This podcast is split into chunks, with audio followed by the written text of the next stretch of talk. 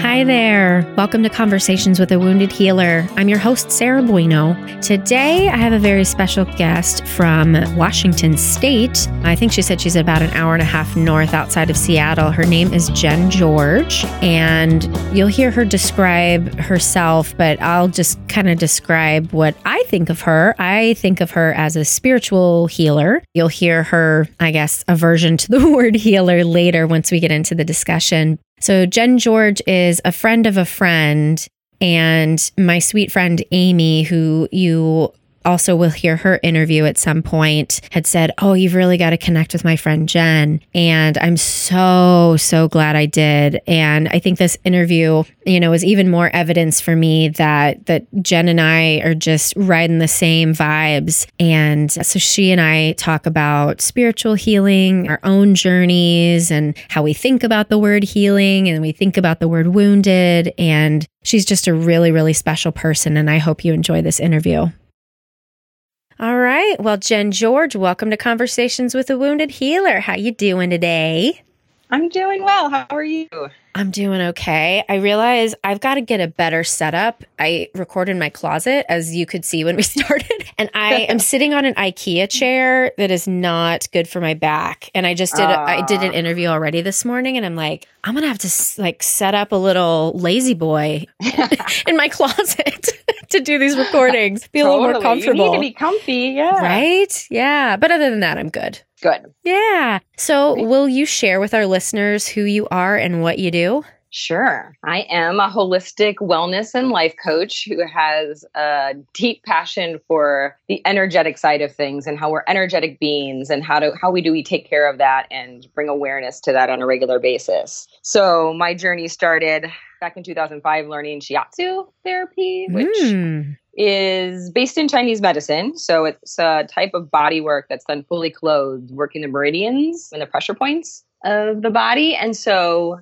that work really just clicked for me about how everything is connected and our emotions and our physical body and our emotional and energetic, how it all is connected. And I remember learning that. I can even almost remember the moment where I was like, oh my gosh, I've never heard anybody say this. And yet you're speaking to my core. Like, I know this to be true. So over the years, my work has shifted a bit, and I work a little differently than I did back then. But it has the same approach. It looks at the whole body and where we might be stuck and how do we clear that up and how do we maintain that day to day. And that's why I brought in the coaching, because it's one thing to come in for a session and feel more clear. And then I just realized this pull to wow, I really want to help people change their lifestyle and their day-to-day routine so they can maintain that. So that is what I'm passionate about. And that's what I work with women on. Just women? You know, I've always said that, but I still work with men. And so it's 95% women. When men, I meet men who really connect with me and my energy, and I say, hey, I want to work with you. I'm like, heck yes. But I primarily work with women. Yeah. Yeah, I imagine energy work. Well, that's not true. I was just going to stereotype genders. So I'm just not going to say that because I don't think that's probably true. Yeah. And even as I say, women and men, I'm like, that so doesn't resonate either. Right. So I work with everyone. I just primarily, I feel like women are more attracted to my work, but I work with everyone. It's funny that you say attracted to, because I use that same language as a therapist, and I talk about the type of people who are attracted to working with me. And I mean, obviously in my work in particular, I have to qualify what I mean by that when I'm like, yes, people are attracted to me, to working with me. I'm not sleeping with my clients. So it's just funny that you use that. But I'm guessing that there are a lot of therapists that listen to this. And so I'm going to pull out two bad words that you said to a therapist is life coach. Please.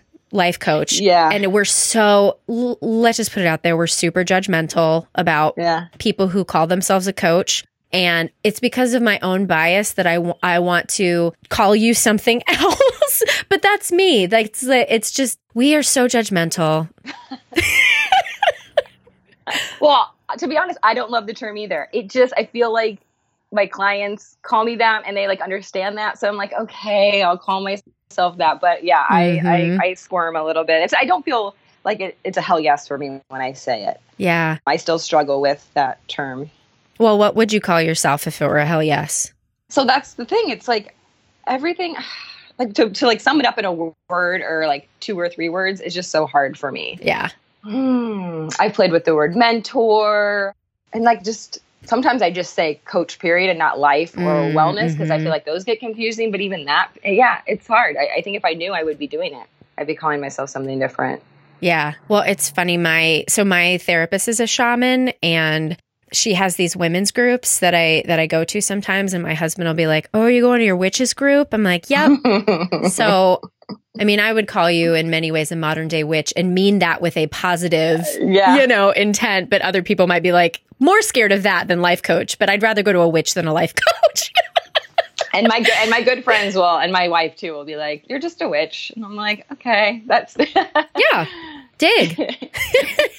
So I want to share too how we came to be in this moment because I just think it's so interesting. So we have a mutual friend, Amy, and I had told Amy about wanting to do this podcast. And she's like, oh my God, you totally have to listen to my friend, Jen George. She was on this other podcast. And you have to listen to it. And like, I totally forgot about it at one point. And then I listened and everything that you said, I was like, yes, we're soul sisters. And so then I was kind of creepy and reached out and was like, hey, can we be friends and be on a podcast together? And you were like, yes. So here we are. Yay. Yes. I love that. Yeah. So queerdos no longer is a thing, right? They're not doing that anymore, or are they? I'm not quite sure, actually. Okay. Because I would advertise for them if they are. Yeah, I haven't seen any recent episodes, so I wonder if they're just on vacation or if it's coming back. So I'm not sure. All right. Well, we'll look into that. Well, so on that show in particular, you told the story about going to Belize, and I think, you know what? No, let's back up. I'm going to let you tell the journey about how you came to where you are in this point in time right now. What led you here to be this life coach / witch? Sure. Like, just going to repeat myself a little bit. So like I mentioned, I started off with shiatsu and Chinese medicine, or it's based in Chinese medical theory. And that spoke to me in this huge way. And I remember a moment, you know, maybe 5-6 years into that, where I was reading about this workshop in Belize that it was like 3 lines and my friend was going and she's like, come with me. And I it really didn't describe it thoroughly because how, you know, it's hard to describe shamanic work. Right. And I was like, yeah, that sounds amazing. I'm in, you know, you're like young and you're just like, I can do anything whenever I want. And I still am trying to be that, right? Yeah. In my 40s. And the money wasn't there, wasn't coming together. So I was like, oh, I guess it's not in the cards. But I was at a tarot card reader for something else, probably a relationship. You know, I wanted some like clarity on some relationship I was in. And I ran out of questions and the tarot card reader was like, well, make something up because you have time left. And I was like struggling and I couldn't think of anything. And finally, like, I just was like, fine, throw cards on this class, this workshop I'm not going to. she threw cards and was like, you're absolutely going. Money is, because I was like, I don't have the money. She's like, money means nothing. This is going to change your life. And I want the name of the woman because I have chills from head to toe. She's so powerful. Wow. And I was like, I remember sitting back in my chair and being like, oh shit, I'm going. Like, I don't know where the money's coming from. So I left there kind of in shock. And like a week later, uncovered some cash in a 401k from a job from like years and years ago that was like just the amount that I needed. So I was like cashed in that. And so I went and did that. And that was in 2008.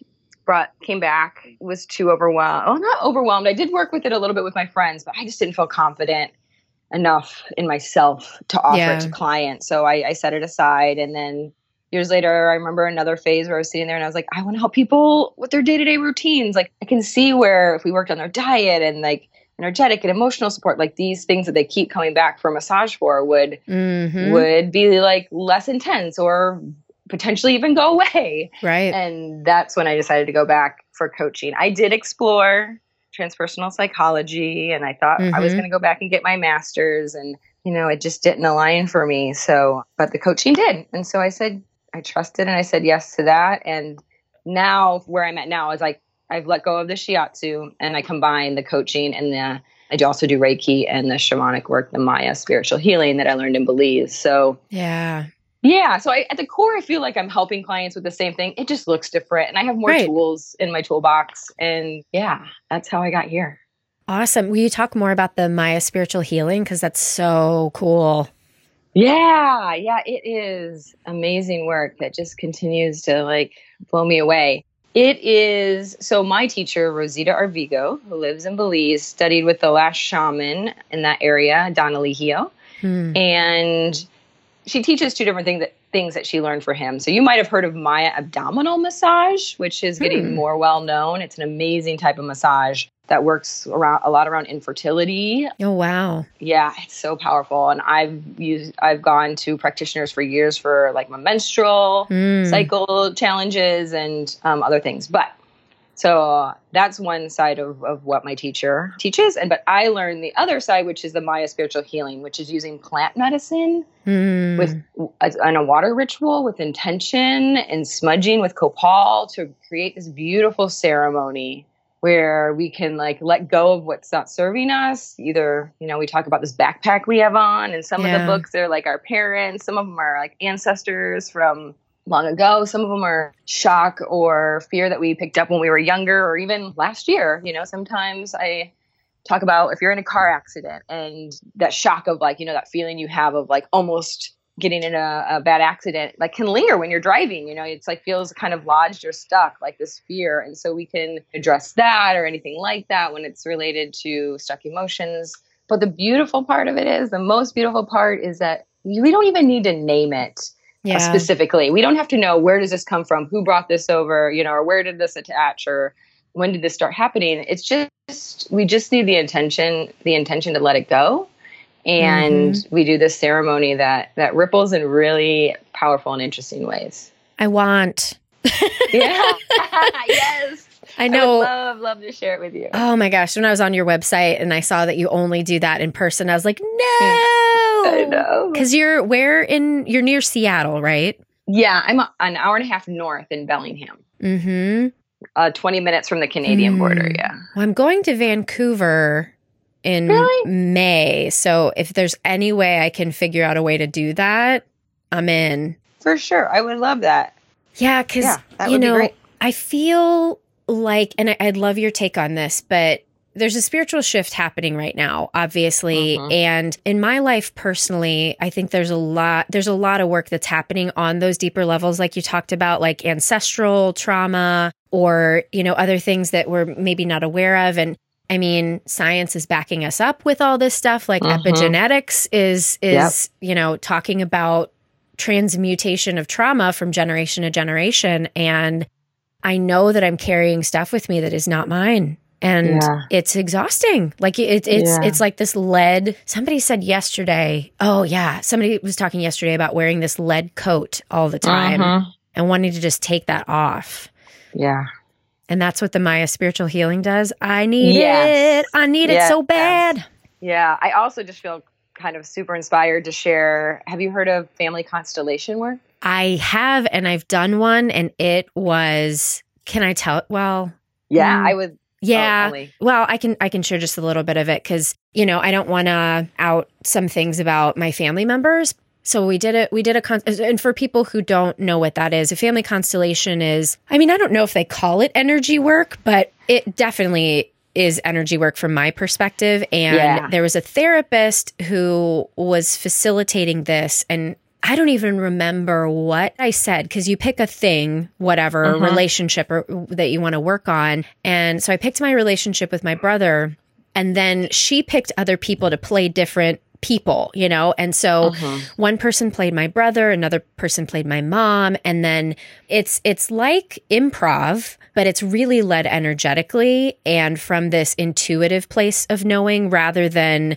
you know, I don't say, hey, you playing my brother, you do this. And so the experience that I had was so profound, and I was able to, even though I knew everything that came out of that intellectually, I was able to step back from a different perspective and recognize some patterns in my ancestry that I hadn't thought about in that way, and how it made so much sense that my relationship with my brother was so laden with fear, just based on what had happened in the lineage. And I mean, I was able to let go of some pieces of that and recognize I can step back. And this is beyond my control because it's been happening for generation after generation.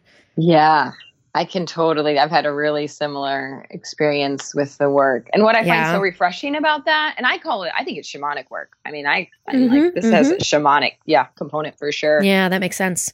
Because one, I feel lighter. I don't feel as responsible or as like entangled with, well, you know, whatever issue or person I do a constellation on or about, but also, you know, they say that the healings that happen in that sort of setting ripple forward, and they ripple back. Right. Like, it is this expansive kind of, it's so hard to put words to, experience that has a really profound effect. So yeah, when you were talking about the Maya work does definitely overlap with family constellation work. And I just was like, I just finished a year called Learning Circle in family constellation work. So I'm not offering it with clients yet, but it's definitely like then one of the things, calling to me lately. I need to do a training in that because it really is. It's so magical. So good. And group work is my favorite of all the work. Oh, is it? Cool. Oh, yeah. As a group facilitator, I feel like I'm a conductor instead of having to one-on-one. There's just so much more pressure as a therapist. Yeah, totally. I feel like just since I moved to Bellingham, I started doing more group work and leading a monthly circle called the Energy Awareness Circle. And it's donation based. So I don't know if there's going to be 4 people. And then sometimes there's 25 people. And I'm like, okay, here you go, Jen. Like, trust that you've got the tools and it works. Like, I really love the energy of a group and how people learn from each other. And like, I love watching those connections happen. And then, it's really cool stuff.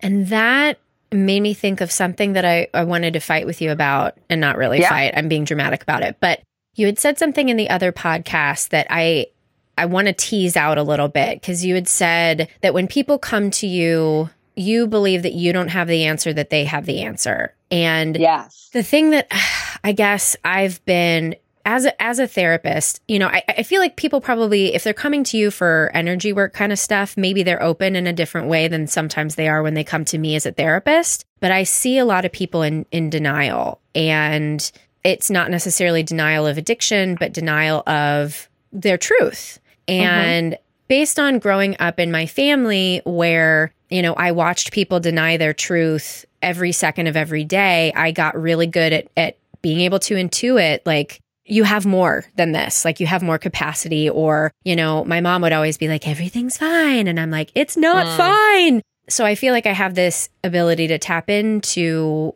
what could be people's highest good if they're ready to open themselves to that. And so I'm curious what your thoughts are on that. And I think everybody has the truth inside them, but not everybody has developed access to that truth. Yes. Oh, I 100% agree with that statement. And so when I say you have the answer, or you have the answer within you, it's not, you know, I don't have it for you. That's what I mean. Like, it's in there. It might be like clouded, you know, there's a huge fog around it, or there's something blocking it, or there's something that's like you're not connecting to for whatever reason, you know, whether it's emotional, energetic, spiritual, I don't know. But I see my job is helping clear the fog so they can connect to that.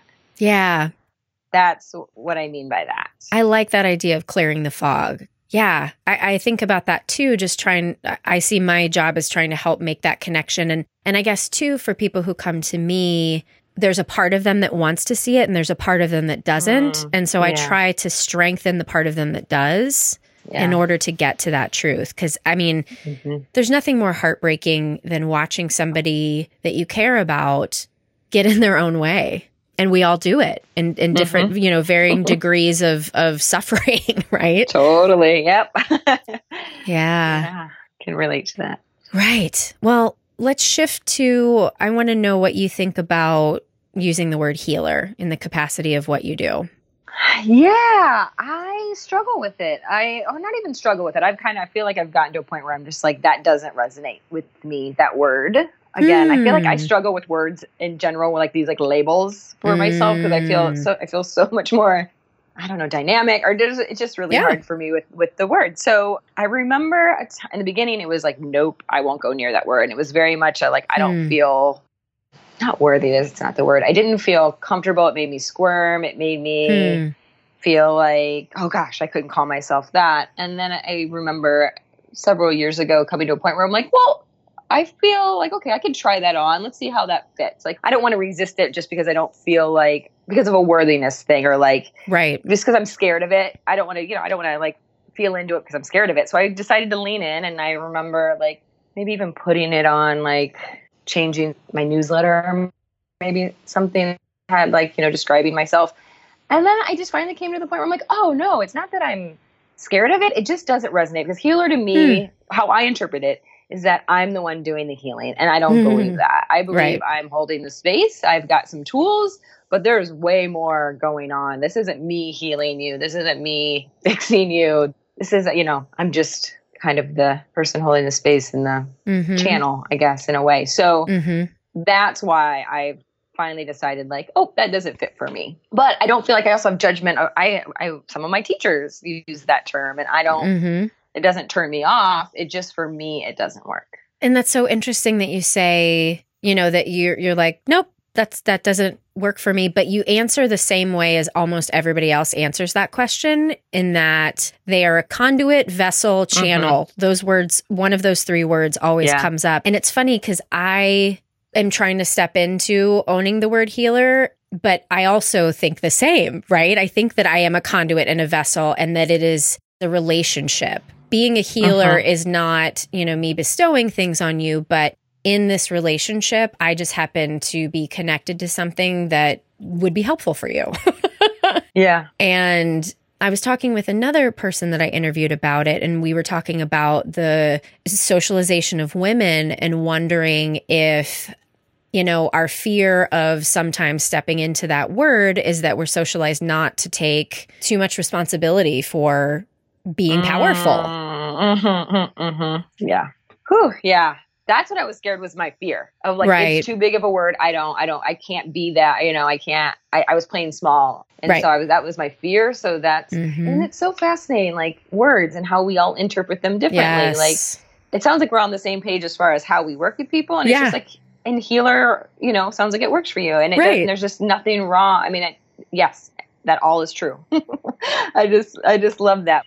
Well, that's a good demonstration of the concept of yes and everything being gray, because there's not either you're a healer or you're not, right? Like, yeah, there is this gradation of interpretation of words and what they mean and how they feel too. I think different words have different energy, and to me, again, like healer is this kind of connective experience. Where I think, and actually, I don't remember if you mentioned anything about this in the other podcast, but do you have a religious background in your upbringing? Yeah, I was raised Catholic. I went to Catholic school from kindergarten through college, by the way. Oh, girl. Oh, so serious Catholicism recovery going on, I bet. Yes. Yep. Yeah. Yeah. And some of the people that I've talked to who have less of a connection to that word tend to have more... I don't want to say trauma in their religious or spiritual history, but there's something there in that origin that makes the word healer less appealing. That's interesting. I've never felt into that, but that's like something I'd like to like just sit with and explore. I need to do a research study after this, because I, you know, when you ask people the same questions over and over and you get similar answers, there's got to be something in the, I just had a feeling about something cool. I don't know. We'll find out. I love it. Yeah. So if you don't embrace the word healer, then how do you feel about wounded healer? Funny enough, it doesn't trigger me like healer does. Oh, interesting. Yeah. Wow. Yeah, I know. I'm like realizing I'm like shining a light on some internal I'm fascinated by that myself. Right? So yeah, I guess I'm not focused on the word healer. I'm focused on the word like wounded, maybe helper or whatever. I don't know. Yeah, yeah. But it makes sense to me, because when I think about what that means, whether it's the word healer or not, the reason I do this work is because I can connect with my clients so well on where they're at and what they're going through. Yeah. Just like so many times in every session I do with clients where I'm like, yep, I know that feeling, or yep, I can totally relate to that, or yep, I've been there. I mean, sometimes it was like 20 years ago and sometimes it was like last month. Yeah. You know, like I can see you and I can hear you. And because I've been through this journey and I wasn't always so aware of the energetic world. I wasn't always aware of my emotional state. The reason I'm doing this work is because I wasn't, and I had to find it. And when I found what worked for me, it changed my life. And I was like, I have to share this with other people. So it totally resonates with me, that concept, that archetype. Like, I feel like I know what that is. I can so relate to that. But the word healer itself doesn't. Right. It feels irrelevant. It almost feels irrelevant. Like that word, whatever. But the concept, yes. That's awesome. Well, and do you know anything about astrology? Because there's something going on with Chiron right now. I'm just starting to read and explore that area, but I don't know exactly what's happening right now. I don't know why. There's some sort of brain block for me in remembering anything that has to do with astrology, but I read something the other day where we're in a space where Chiron is very active, and you know, wherever Chiron is in your astrological chart is where you are called to do the deepest healing in your own life. I forgot I was going to look up my chart again and see where he's hanging out. Yeah, me too. I know that there's just old stuff being pulled. I mean, personally, and I see it, you know, these patterns with my clients and with my friends and everything. Yeah. It's just we're being forced. I feel like I'm being forced to really look at some stuff that's been in the shadow side for a long time. And I'm like, oh man, this is so uncomfortable, but I know it's needed. Fine. I'll do it. Well, and I think that goes back to what I was talking about earlier with people that are in denial. I feel like I see a split right now, and I see a faction of people who are eyes open, awake, and suffering as a result of doing all this deep healing. And then I see this other faction of people, eyes closed, you know, gritting their teeth, trying to push their way through life without addressing these things. And it makes me sad. Yeah. And this is something you had said earlier that I wanted to just mention real quick. And you're like, well, maybe different people are coming to see me as a therapist and they are to see you as a coach. And I would say, from my experience, yes, because I have some people come to see me and it's so obvious, like, oh, nope, you're needing a therapist.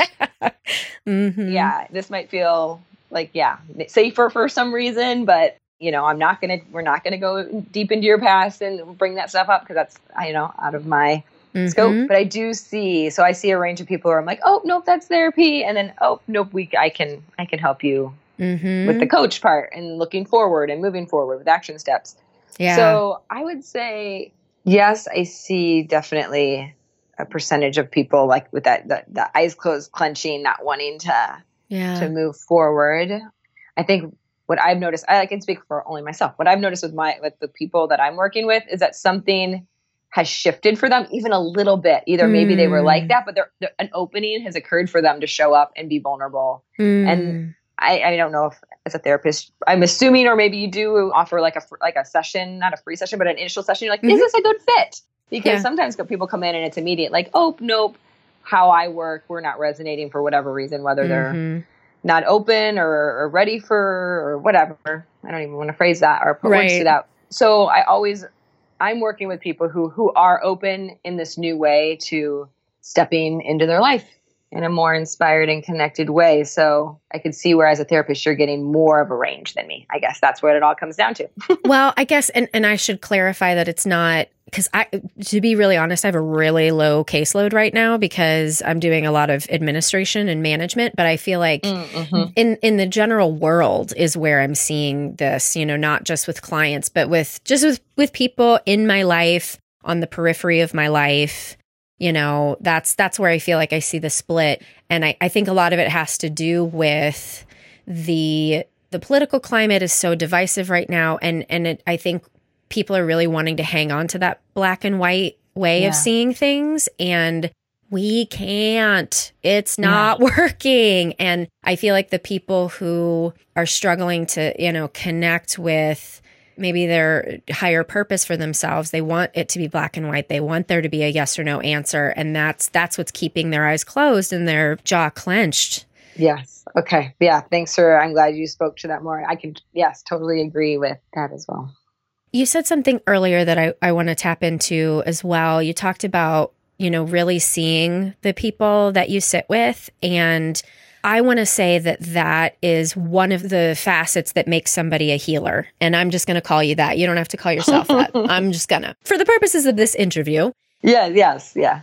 And I think for me, like I said earlier, I developed this intuitive, and actually it's probably really actually psychic if we're going to be more specific about the definitions, but developed the ability to feel what other people were feeling, see what other people were or weren't seeing as their truth aside from my own. And I think that that's a gift of being a healer. And I'm curious for you, do you know where you cultivated that? Was it something that you always had, or did you really try to cultivate it? Interesting. I would say yes. And yay. Like what I believe about myself is that like, I've always been this way, but I shut it off big time when I was growing up. Cause it just, when whatever way got the message in society and school at home that, oh, like that isn't a place to be like open and emotional. And however I was feeling, I got the message that not okay. So I remember shutting it down and feeling really disconnected from myself. A lot of my growing up, like a lot, just lost, numb, confused, really wanting just like to fit in, you know, and like spending a lot of my energy doing that. And what shifted for me, you know, it wasn't a conscious thing, like I'm going to change that. I think the turning point for me was when I went through some health issues, like in 1920, where I went to the doctor. They're like, take this pill. This is the only thing you can do. You're going to be on it for the rest of your life. And I was like, this doesn't make any sense.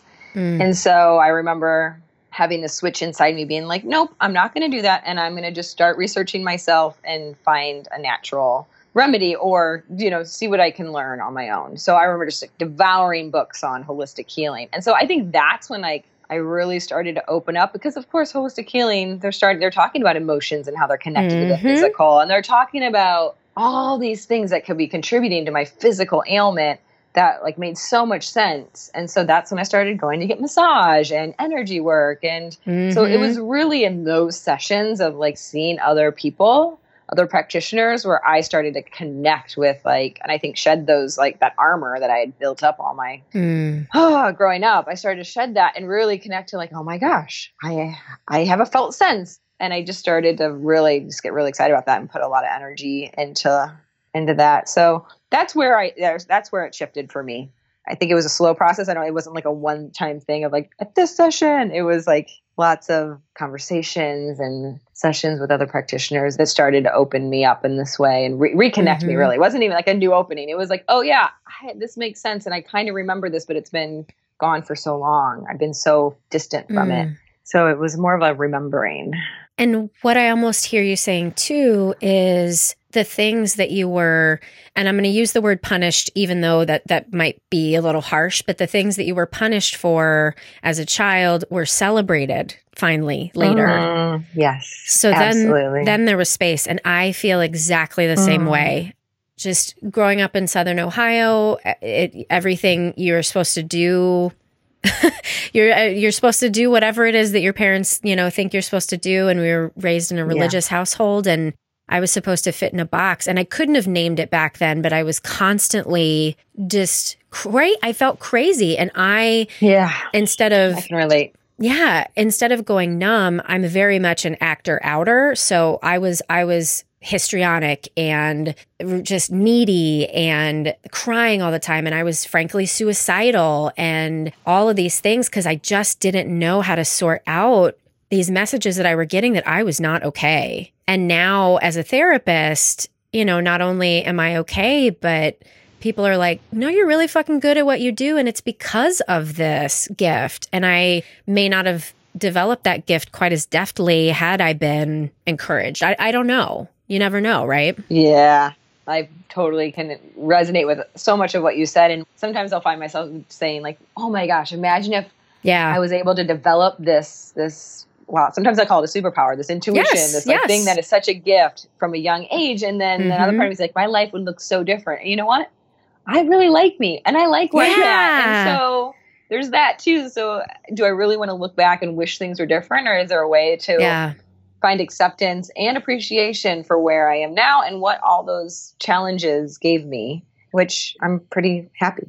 I feel exactly the same way. And I think I had told you already that my parents both died in 2014 and my whole life had said, I am what I am despite my parents. And it wasn't until they died and I was able, I feel like somehow their death created space for me to step into my authenticity in a totally new way. And it was only after they died that I thought, no, I am who I am because of them, and able to embrace that rather than push that away, because I love who I am and I'm really proud of myself. And I also call it a superpower really too, the stuff that we do. Everybody has capacity for it, just like, you know, your own truth, but we have to step into it. We have to cultivate it and practice.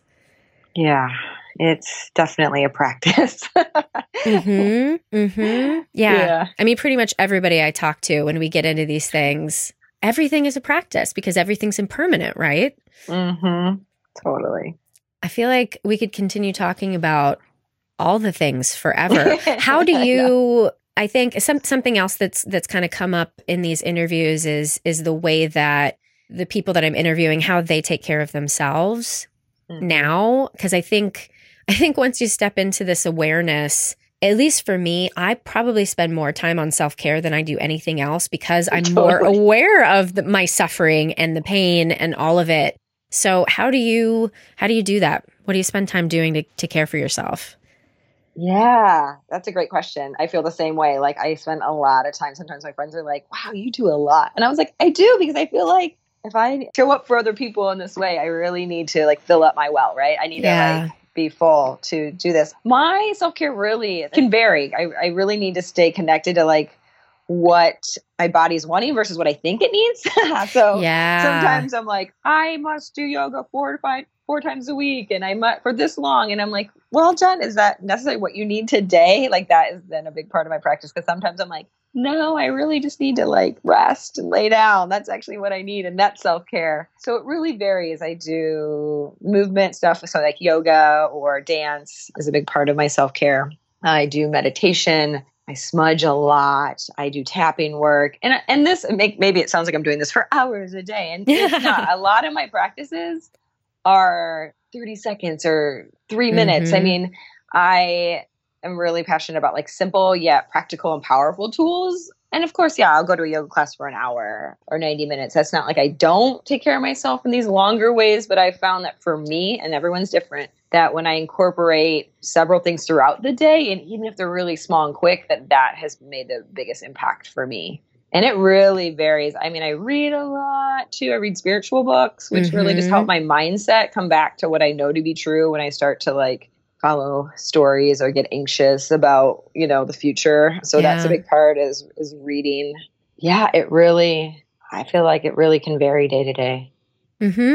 Yeah. And it's funny that you were talking about like, oh, I feel like I have to go to yoga this many times. I literally yesterday was like fighting with myself about, do I go to the gym or don't I go to the gym? And then I always forget some of these tools, but I talked to you about after I listened to your last interview, I started muscle testing myself again. Oh, nice. And so I muscle tested, do I go to the gym? And it said no. And yes. I was like, is it in my highest good to rest today? Yes. So then I was able to release that pressure that my mind is telling me, you must accomplish X, Y, Z for the week in order to consider yourself successful, not even successful, just to meet quota. That is awesome. I love that you gave that specific example too, because when I teach muscle testing, that's one of the examples I give, because I'm like, you know, I'm like, I muscle test for everything. Like for instance, and I give that exact example. Like sometimes I like, what should I do for like, for my body right now in this moment, do it. And I get like pulled in all these different directions. I'm like, well, you could meditate or you could go for a walk or, you know, it's like, I'll just sit down and muscle test. And it like just takes away all this pressure that you should know the right answer in your mind. And it like, just like you can, I can surrender more when I just let go and trust that like, okay, this is that's coming up for me. Right. I love that you use that example. It's great. Wait, for people who don't know what muscle testing is, can you describe it? Yeah, there's different ways to do it. So you can use a pendulum, which is anything can be a pendulum. You can take your necklace that has a little weight at the bottom and use it. I've used my keys before, but really anything, but you might see it in like a metaphysical store on a string or a chain with like a stone at the bottom. Those are kind of sold as pendulums. And then you can also use your finger. So using your thumb and your pinky, for instance, like on your left hand. And if you take your thumb and your first finger through that, and it's weird to describe it without showing it. Yeah, I know. I'm doing it right now. Like, here, just like this. I'll just like kind of walk you through it. Right? Is that okay? Yeah, please. Like, as if I'm teaching it. Okay. Yes. So take your left hand, thumb to pinky. Take your right hand, thumb and first finger in, loop it through that hole. And then you're going to, with the thumb and first finger, you're going to press out. And that's the motion. And then, but first, before you do that, you're going to take a deep breath.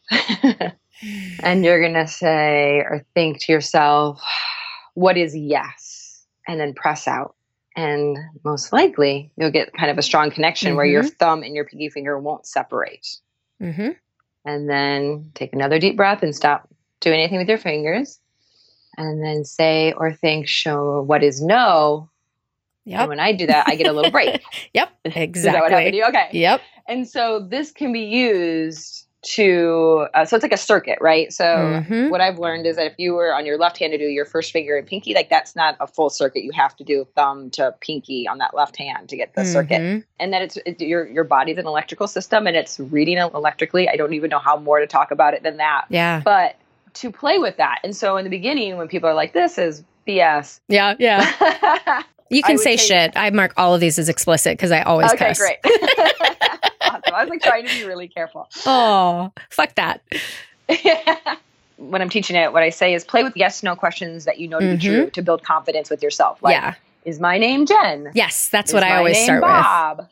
Am I in Washington? Am I in Iowa? And so do this to you're like, oh my gosh, this freaking works. And then you can start to play. And I encourage people, like, don't go for the big things. Like, should I quit my job and go back to school today? You know, like, this isn't to predict the future. This is to feel into, like, in this moment, like, what's calling you. So, again, the self-care thing, that's a great thing to start with. Like food. A lot of people use this for food testing. Looking at a meal or tuning into foods. So is this in my highest good? That's a question I ask a lot. Is this in my highest good right now?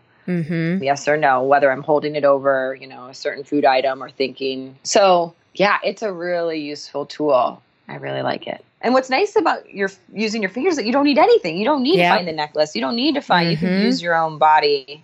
No, I teach a lot of my clients to do it. And I'm guessing that zero of them have actually like followed through with it. But yeah, I use it for myself. And I got trained in comprehensive energy psychology, and that's where I learned it. But since then, I've looked back, and there's a place called Satnam Yoga here. And on the first Friday of the month, they do a little healing circle. And so they have a bunch of healers or whatnot who come in and do things. And at the time I was really struggling with some food stuff, and this woman was reading my tarot, and she had said something, and I was like, yeah, that kind of sort of sounds like, if, you know, I've got this food thing. She's like, wait, what? You've got a food thing? And I'm like, yeah. And so I describe it to her, and she's like, oh, well, we're going to fix this right now. And She did energy psychology, and I don't know exactly what things she was having me tap, but she was testing me with muscle testing. And all I remember at the end of that was she's like, you're going to eat the rainbow. And at the time I was like, okay, whatever the fuck that means. But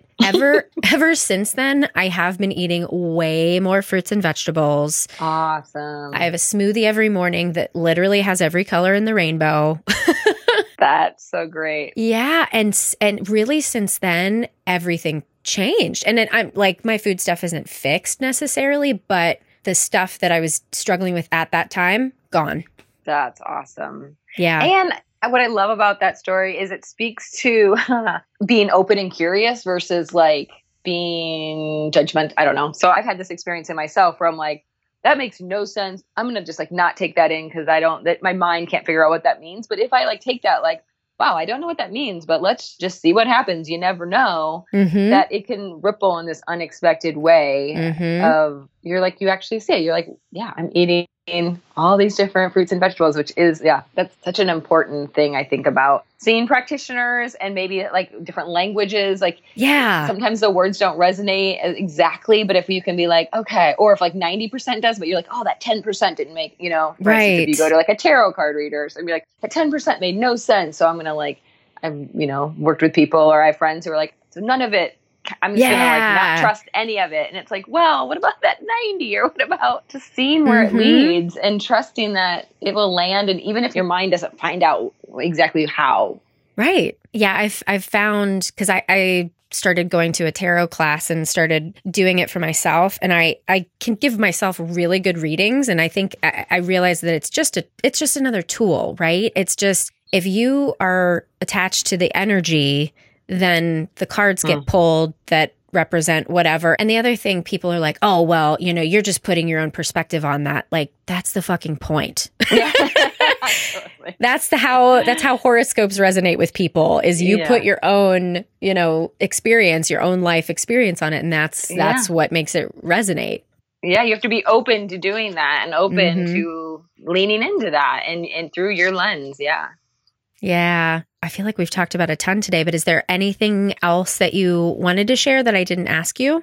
No, I feel that was, nothing's coming up or kind of tapping me on the shoulder at all. Like that feels really good. I'm so glad we got to connect. Yeah, me too. And I will be advertising your website so people can find you, you know, and I just want to make sure to plug and let everybody know you work with people over the phone. So even though you're in Washington, because Jen did a Reiki session with me just over a week ago, and it was so lovely. And it's so cool. I've always been, even though I'm a fucking Reiki master and I was taught how to do distance Reiki, I've still had this thing in my mind that I can't do distance Reiki, but I can receive it. So yeah, you might as well have been in the room with me because it was that impactful. So plug, Jen George is kind of amazing. Thank you. That's really sweet of you. Yeah. And I just will say that I had that exact same experience before I did long distance Reiki. I was like, I don't know, but then yet I was receiving it at the same time. So we're such interesting beings, right? I know. This is why psychology works, because we're like everything is the same too. Yeah. Humans are so predictable. Yes, totally. Awesome. Well, thanks again for joining me. I really appreciate it. Thank you. This was lovely. Thank you so much to Jen George for being with me today. I really hope you enjoyed that interview, listening to it, I guess, as much as I enjoyed chatting with Jen. And as always, thanks to Andrea Klunder and Edwin Ruiz at the Creative Imposter Studios for editing. Thanks to Liam O'Donnell for our awesome album art and to Ben Mueller for our theme music. For more information on Jen George, you can visit my website. You can find it several different ways. One of those ways is bit.ly/wounded-healer. That's bit.ly/wounded-healer.